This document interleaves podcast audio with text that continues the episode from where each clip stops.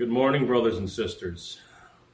Despite uh, the circumstances we find ourselves in, it's always a privilege to bring the Word of God to the people of God. Our scripture reading this morning is from Numbers 21 4 through 9. I'm going to read it, the text to you now. It's printed for you in the bulletin on the screen. From Mount Hor, they set out by the way to the Red Sea to go around the land of Edom. And the people became impatient on the way. And the people spoke against God and against Moses. Why have you brought us up out of Egypt to die in the wilderness? For there is no food and no water, and we loathe this worthless food. Then the Lord sent fiery serpents among the people, and they bit the people, so that many people of Israel died. And the people came to Moses and said, We have sinned for we have spoken against the Lord and against you. Pray to the Lord that he might take the serpents away from us. So Moses prayed for the people. And the Lord said to Moses, Make a fiery serpent and set it on a pole, and everyone who is bitten, when he sees it, shall live. So Moses made a bronze serpent and set it on a pole. And if a certain serpent bit anyone, he would look at the bronze serpent and live. This is the word of the Lord. Thanks be to God. Let's pray. Holy Spirit, would you give us eyes to see and ears to hear your word today and right now and apply it to our lives so that we might hear it and walk away changed. We pray this in Jesus' name. Amen. So, there's some things that I'm sure we've gotten a little sick of hearing. One of the words I've gotten sick of hearing recently is the word unprecedented, often used to describe the time we're living in. We're over two months now into our quote unquote new normal, which is the other catchphrase that I'm also tired of hearing about. we all know deep down that what we're experiencing isn't normal. But I mean that in a deeper way than merely being stuck inside our houses, um, not being able to go outside and having screaming kids um, running around the house all day while we try to get our jobs done. For those of us that are fortunate to be able to work from home, for those of us that are uh, not as fortunate, uh, it entails the very risk of getting sick from a deadly disease just by showing up to where we have to go to work. COVID 19 is a disease that you can get without even manifesting symptoms. You could be carrying around this germ that can be passed to other people with potentially lethal results. We've upended our economies and spent trillions of dollars uh, to mitigate the effects of this disease. Medical researchers from around the world are working nonstop around the clock uh, to find a vaccine, to find a cure, so that this can all be over with. All of us can sense the, the desperation that we, many of us, have uh, to return to a time and place when we won't have to worry about this anymore. But what if I told you that if and when this is all over, God willing, soon, that all of you are still going to be infected with a disease that is 100% lethal with no earthly cure. Would you have that same desperation to find help, the same desperation to warn others would you have the same urgency? Would you be taking every precaution, every measure possible? The truth is that after this is all over, people will still be dying. All the doctors can do right now, even for the sick right now, is not save them, they merely delay the inevitable death comes for us all. See, disease, suffering, and death are all symptoms of a greater and more deadly disease that is just as invisible as COVID. The disease that I'm talking about is sin, the human rejection of God as our King. Like COVID 19, this disease afflicts the old and the young, the rich and the poor, the black and the white. It knows no distinction.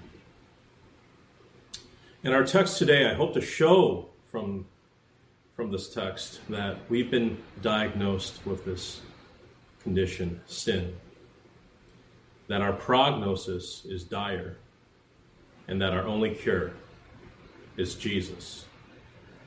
We've been diagnosed with the disease of sin. Our prognosis is dire, and our only cure is Jesus. First, let's look at our diagnosis. Before we dive in, it's important to give a little bit of uh, context to the book of Numbers since we haven't been going through it as a congregation. The Hebrew title for the book of Numbers is uh, literally means in the wilderness, and it describes the period of time between God uh, saving Israel from slavery in Egypt and their arrival in the promised land of Canaan. The book of Numbers is the history of that time in between, that time in the wilderness. And it's apropos to our situation today because similarly to the Israelites, we are also in between. We've been saved from our sin if you put your faith in Jesus Christ. And we are walking towards the promised land that one day God is going to take away all the disease and sin and sickness of this world and usher in a new heavens and new earth when where none of this will no longer uh, have a place. But right now we're in that in between, that wilderness period. The wilderness can be a barren and lifeless place. For Israel, there was no food or water to drink. They were wholly dependent upon God to provide for them. God literally rained down bread from heaven to the Israelites to eat and provided them water out of dry, dusty rocks for them to drink.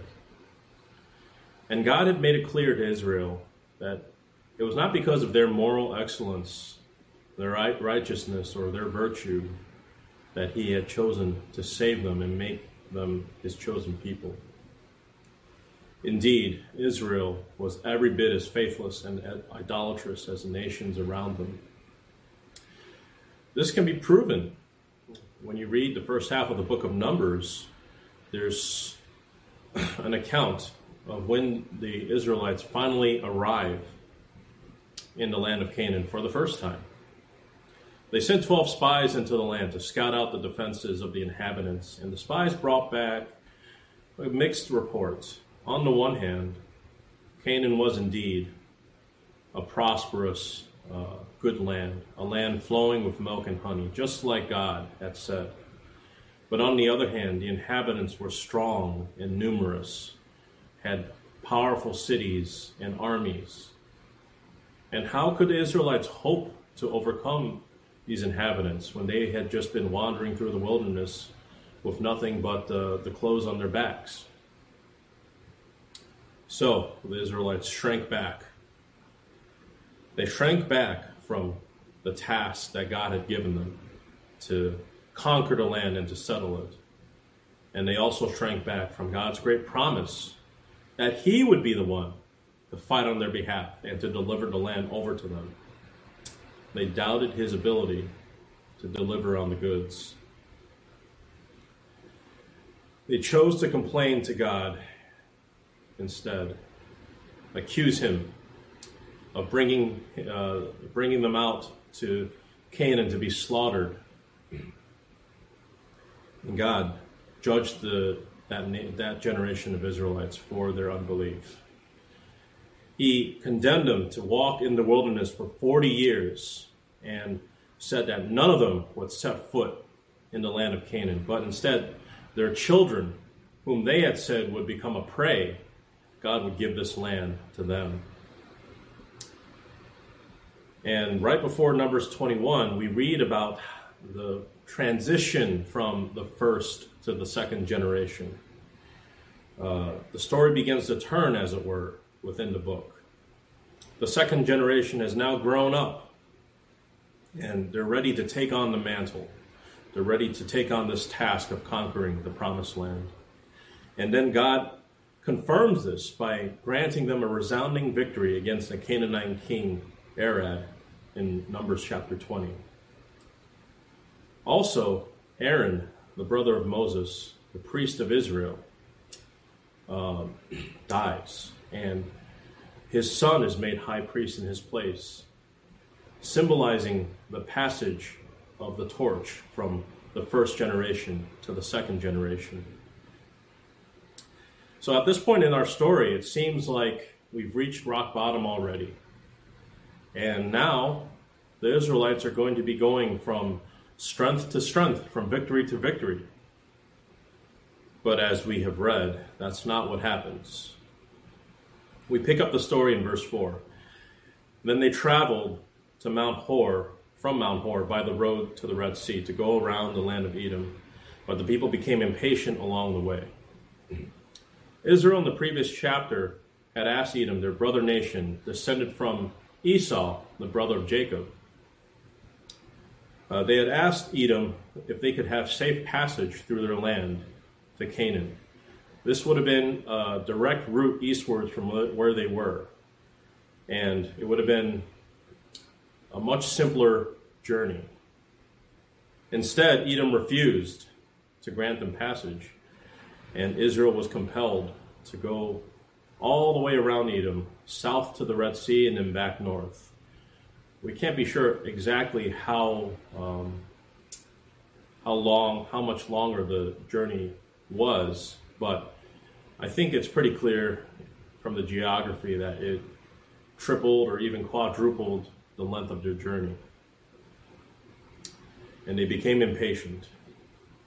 They had just won a great victory. They were so close to the promised land, they, they could almost see it and taste it. And yet, another detour after 40 years of wandering already. A few years ago, my family went on vacation to Lake Tahoe in the Sierra Nevada mountains uh, between Nevada and California. It's a beautiful area if you ever get a chance to go. And about a week into our vacation, we decide we want to take a break from the sightseeing uh, around the mountains and uh, drive down to Sacramento, to the city, and explore there. It's about a two hour drive. There's pretty much only one uh, main road, one interstate that was only built uh, 40, 50 years ago um, that traverses through the Sierra Nevada mountains. So we get on the interstate and start headed down the mountain. As we uh, begin our day, we notice that weather's still uh, kind of bad, even though it was uh, March. But in the mountains, uh, weather can be very unpredictable. So we spend the day in the city, and uh, after eating dinner, I think around 5 p.m., we decided to head back. Start driving back up the mountain, and uh, on the interstate, we see all the cars in front of us begin to pull over to an exit ahead of us.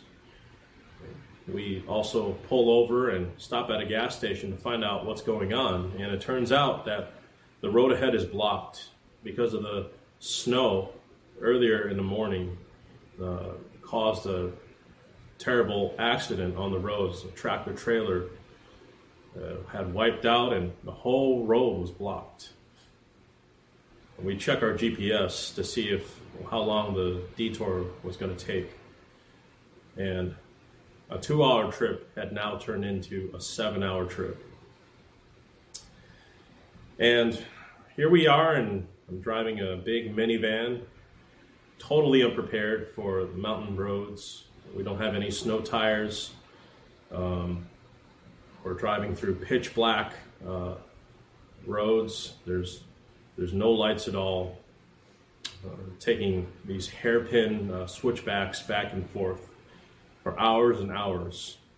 Meanwhile, our phone we're just hoping has enough battery to, to last. We've got it plugged in to the car. Uh, my wife's in the back. She's trying to deal with Paul, who was only a year old at the time, and he's fussing and crying the whole way. Um, I think she ended up pretty much breastfeeding him for, for six hours straight, I think. And uh, I just remember during uh, that that time saying, you know, this is going to be a great story in a couple years. and try to console ourselves with that. But at the time, it was not funny, not funny at all. The relief we felt when we finally pulled into the driveway that night at 1 a.m. Uh, was unbelievable. Isn't that the way with trial? It's easier with hindsight to look back on it and smile and see that God had brought it about for, for some good purpose, but in the midst of it, it's really hard for us to see what good could come of this. It's not sinful to feel anxious or afraid when trial comes, when difficult times come in our lives. It's what we do with that anxiety and worry that matters. And we can see what the Israelites did in the next verse, we read, The people spoke out against God and against Moses. Why have you brought us out, out of Egypt to die in the wilderness? For there is no bread or water, and we detest this worthless food. This isn't the first time that Israel has complained to God, as we've already seen. In fact, this second generation that was supposed to have learned from the mistakes of the first generation was repeating the mistakes of their fathers. And in some ways, um, what they do here is, goes beyond even what their fathers had done in the past. Usually, the Israelites uh, quarrel only with Moses, not God directly. They go to Moses and complain to Moses, and Moses goes to God. But here, the text says that they spoke out against Moses and against God. They're not afraid to bring up charges against their Redeemer who had rescued them out of Egypt. And when we think about it, when we consider what they say here, we can see that their statement is a lie on several levels. First, they accuse God of bringing them out into the wilderness to die. The truth is that they were dying under the slavery of Egypt, being crushed under the labor there. And God had brought them out into the wilderness to live and to worship Him. Second, they stated that there was no bread or water, when in reality, God had provided bread from heaven and water from rocks miraculously throughout their journey. They had never gone hungry. They, God had even provided meat for them when they complained earlier uh, about the bread getting to be monotonous. And again, here they complain about the food that they do have, and they call it worthless. The Hebrew word here is uh, a word that has connotations of, of lightness, of, of contemptuousness. That this food is just not worth anything, it's, it's of no value. Let's not mince words here. The Israelites are doing nothing less than accusing God of being a murderer, a liar, and worthy of contempt. We should look on their words with horror. However, as always, it's much easier for us to criticize and judge people that we read about or other people in our lives than to turn the burning light of God's word upon ourselves. In particular, it's always easier to read the Old Testament and think we would have been different if we had stood in their place. If we had seen what they had seen and experienced what they've experienced, we would never doubt God for a second, right? Well, in 1 Corinthians 10, the Apostle Paul writes about our fathers, and by that he means the Israelites, that These things took place as examples for us that we might not desire evil as they did. The implication being that we are fully capable of doing the same thing and would have done the same thing as they did. In verse 9 in 1 Corinthians, he writes that we must not put Christ to the test, as some of them did and were destroyed by serpents. So, Old Testament or New Testament, there's one people of God, and that people has always had the same problems. We suffer from the same sin that they suffered from. The same we inherited the same sin nature that they did because we're all descended from Adam. We read uh, earlier today in our scripture reading a passage from Romans 5, which describes the original pandemic of sin. That sin entered the world through one man and and then spread to all men and death came as well as a consequence of sin. In addition to being uh, an incurable lethal disease sin can also be likened to a cruel unforgiving master the israelites attitude towards egypt here might be compared to that of a victim of domestic abuse towards her abuser. You've heard things said like, oh, you know, he's not really that bad. He doesn't mean all that. He just, you know, gets angry sometimes. You know, he, I know he's a good person deep down. I'm going to go back to him. I'm not going to call the police. I'm not going to get out of that situation. Isn't that what sin says to us? God is such a harsh taskmaster. Stay here with me. Be comfortable with me. Be at peace with me. In reality, to be in the wilderness without any food or water, but to have God near, that freedom. To be in Egypt, you might have food, you might have, you know, some comforts, but you're a slave and you will be a slave forever.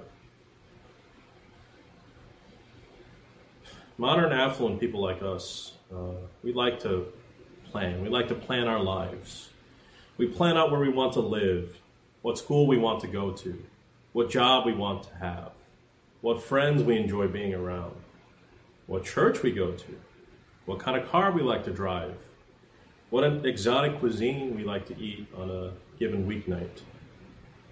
The options that are available to us on a day to day basis about every detail of our lives are astounding compared to the lives of the vast majority of people that have ever lived before us. Most of us enjoy lifestyles that even royalty didn't have access to in the past. We fancy ourselves the masters of our own destinies. And we accordingly also fashion God in this image. No longer do we exist to serve God, but God exists to serve us. And if God doesn't give us what we want, when we want it, then we're angry at Him. We wonder why He's withholding what we deserve. If there's anything COVID 19 has revealed, if, any, if there's anything that the year 2020 has revealed to us, it's that we're not in control. We're not the masters of our fate. We are still helpless and finite creatures, dependent upon God. God is using calamity to show us our sin, to show us our great need for Him, just as He did for the Israelites in the wilderness. It's easy for us to be at peace with our sin when things are comfortable, when we have all of our external needs met. It's easy to worship God when we're blessed with material things, as Satan accused Job of doing in the book of Job. But when these, these temporary things are taken away, it becomes much easier to see our sin. Brothers and sisters, we are all sin sick. Let the scriptures diagnose you Because as the doctors among us know, without an accurate diagnosis, there can be no treatment. I want to turn now to our prognosis. If we're sick, how bad are we off? How bad is it really? In the next verse, we read that the Lord sent fiery serpents among the people, and they bit the people, so that many people of Israel died. God judges Israel for their unbelief in his provision by sending deadly snakes to bite them. The term fiery here can either be referring to the color of the snakes or it could be describing the sensation of being bitten by them. Regardless, they were poisonous snakes and they were quickly making God's judgment felt and known throughout all the people. The natural question that you might ask here is why, why does God use snakes? What, what's so special about snakes? Why does he go through all this uh, elaborate um, means to dispense his judgment, his discipline? Well, I don't think it's an arbitrary choice. Snakes have always carried uh, symbolic meaning uh, to many different cultures around the world. You might be familiar with uh, the snake image on the Don't Tread on Me flags that you might see associated with certain political affiliations. In the context of the, this text, snakes were symbolic of the power of Egypt. Pharaoh's crown was fashioned in the likeness of snakes to demonstrate his divine authority over all of Egypt.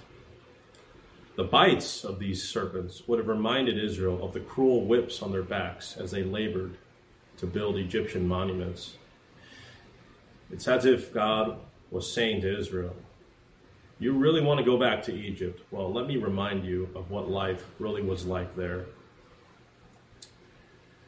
But beyond the immediate cultural and historical context of our passage, the snake should also bring to mind the scene in the Garden of Eden when Satan, disguised as a serpent, came to deceive Adam and Eve, to tempt them away from doing what the Word of God had instructed them to do. Satan, our ancient enemy, even now is the prince of this world, opposed to God and his kingdom. To long for Egypt to long for sin is to desire to be his slave. And the end of sin is death, not just physical death, which the serpents were inflicting on the people, but spiritual death, being subject to the wrath of God forever in hell. This is the great and terrible reality for people apart from the grace of God. But brothers and sisters, God loves us too much to leave us in such a state. In Exodus 4:22, God calls Israel his firstborn son. He is our heavenly Father, and one of the most important duties of the Father towards his children is discipline. Now, it's important to remember here that God had saved Israel already from their slavery in Egypt. And now they were already his chosen people, his treasured possession. So his attitude towards them is that of a father to a son. And his attitude towards you, if you count yourself as a believer of Jesus Christ, is that of a loving father. And we know that it's unloving for fathers to abstain from exercising discipline over their children when their children disobey. It's actually a sign of God's wrath upon sinners when they are allowed to multiply sin after sin. The Puritan pastor Thomas Brooks writes in his book, Precious Remedies Against Satan's Devices, which, by the way, is an excellent book for those who are interested in getting into um, Puritan theology. He writes this Woe Woe to the soul that God will not spend a rod on. This is the saddest stroke of all, when God refuses to strike at all.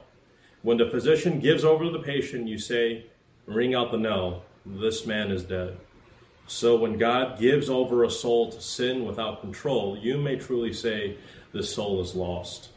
You may ring out his knell. Do you hear that, brothers and sisters?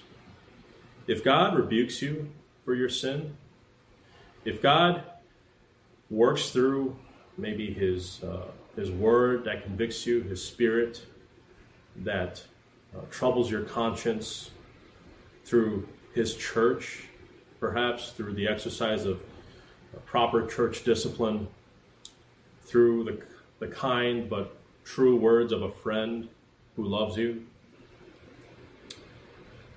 through circumstances that He brings about, the consequences of sin. When God brings all this to pass, it's a sign that He loves you and that He's for you, not that He hates you and He's against you. He loves you too much to let you be destroyed by your sin. And there's good news. There is a cure. God has graciously provided a means through which we can be healed. We read on in verse 7 And the people came to Moses and said, We have sinned, for we have spoken against the Lord and against you. Pray to the Lord that he take away the serpents from us. So Moses prayed for the people. And the Lord said to Moses, Make a fiery serpent and set it on a pole, and everyone who is bitten, when he sees it, shall live. So Moses made a bronze serpent and set it on a pole. And if the serpent bit anyone, he would look at the bottom uh, at the bronze serpent and live. The serpents served their intended purpose. The people realized their condition and their need for God's grace, and they cried out to him. Remember who this God is, who he has revealed himself to be. When he, when he revealed his glory to Moses, he said of himself, The Lord, the Lord, a God merciful and gracious, slow to anger, and abounding in steadfast love and faithfulness. He won't turn away anyone who cries out to him. Hear that. Believe that.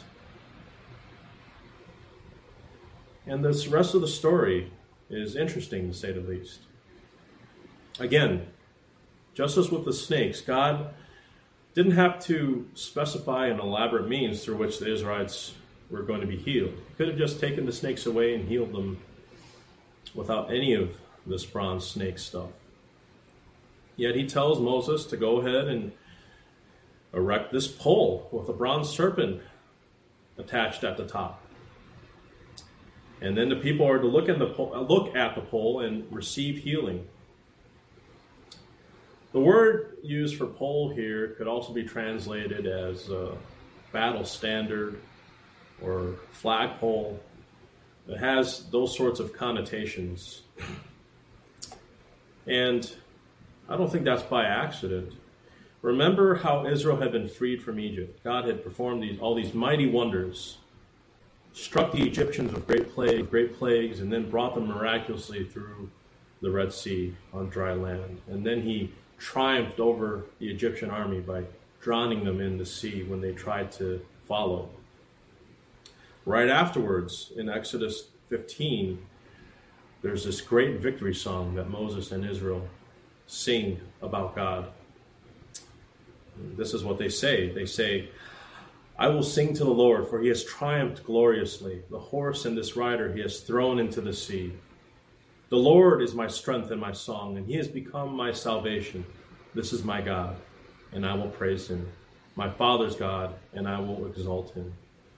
The Lord is a man of war. The Lord is his name. This imagery of God as a triumphant warrior, triumphing over his enemies, is, is throughout the Old Testament, in the Psalms, in the wisdom literature, um, all over the place.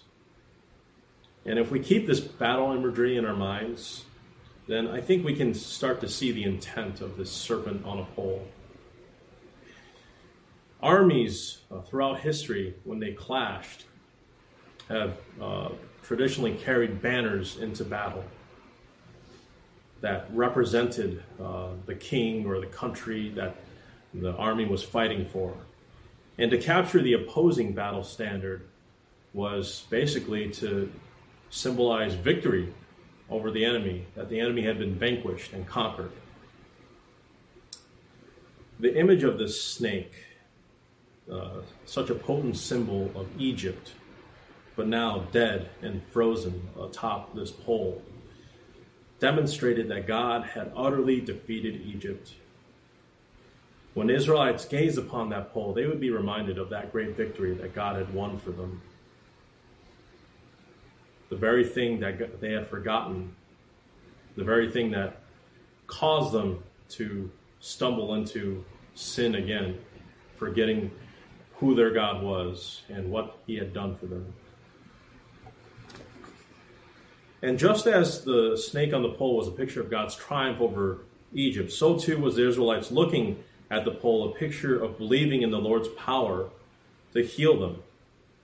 There are two different Hebrew verbs here that are translated see and look in our text, and comment, commentators have noted that by using two different verbs, the author is making clear that it wasn't just by glancing casually upwards at this pole that the Israelites were to be healed. No, they were to affix their gaze and also exercise their hearts to bring to mind all of these things that we have just discussed.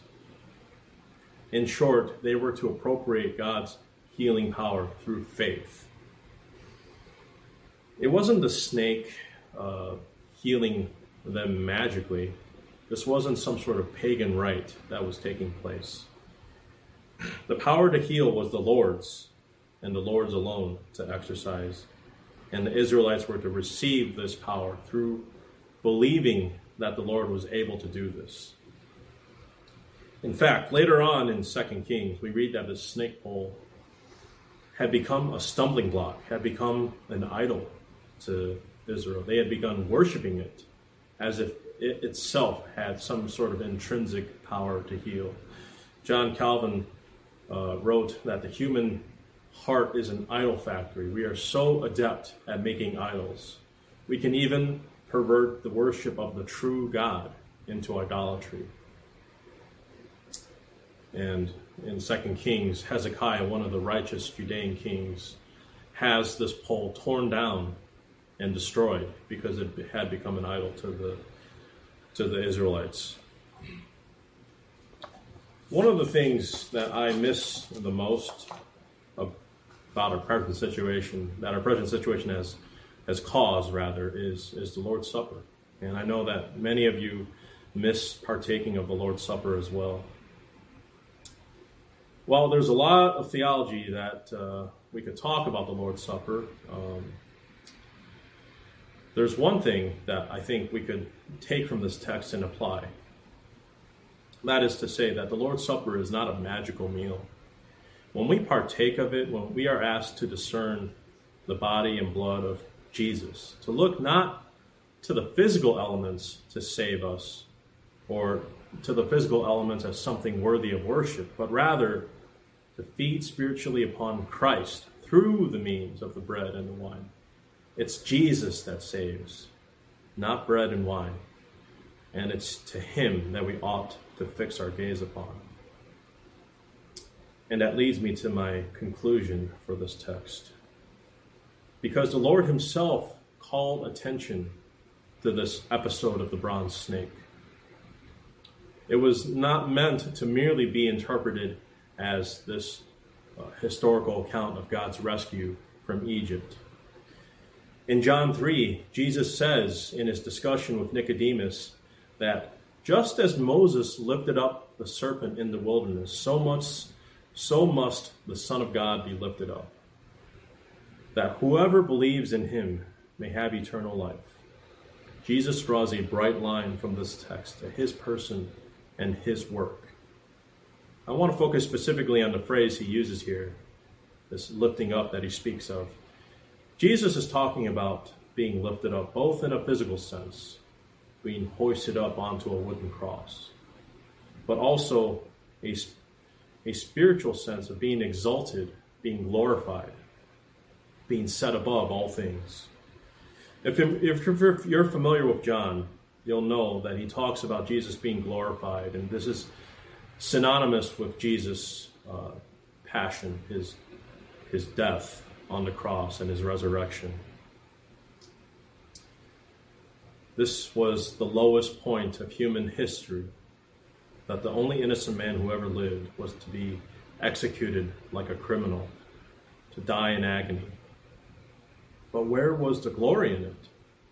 Well, it lay in the fulfillment of the ancient promise that God first made back in the garden to Adam and Eve that the seed of the woman would crush the head of the serpent, would defeat Satan.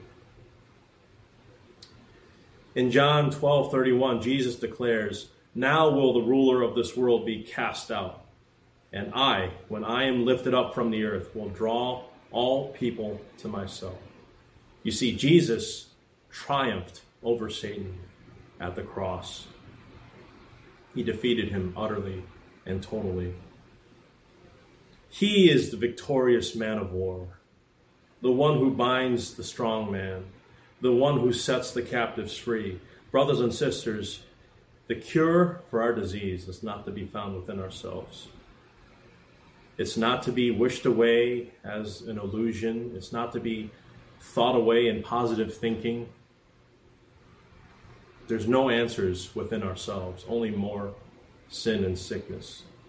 But outside of ourselves, cast your gaze upon Jesus, your Lord and Savior, the one who defeated Satan and sin, who paid the penalty that we deserved, and who was raised from the dead from our justification. The one who now sits enthroned on high, upholding the universe by the word of his power. The one who draws you and me to himself by his Spirit who is present among us. Let the cross of Jesus be our battle standard. And let us share in the triumph of Jesus over Satan. As Revelation 12:11 says, and they have conquered him by the blood of the lamb and by the word of their testimony. Brothers and sisters, fix your gaze upon Jesus and be healed. Let him lead us to the banquet hall and let his banner over us be love. Let's pray.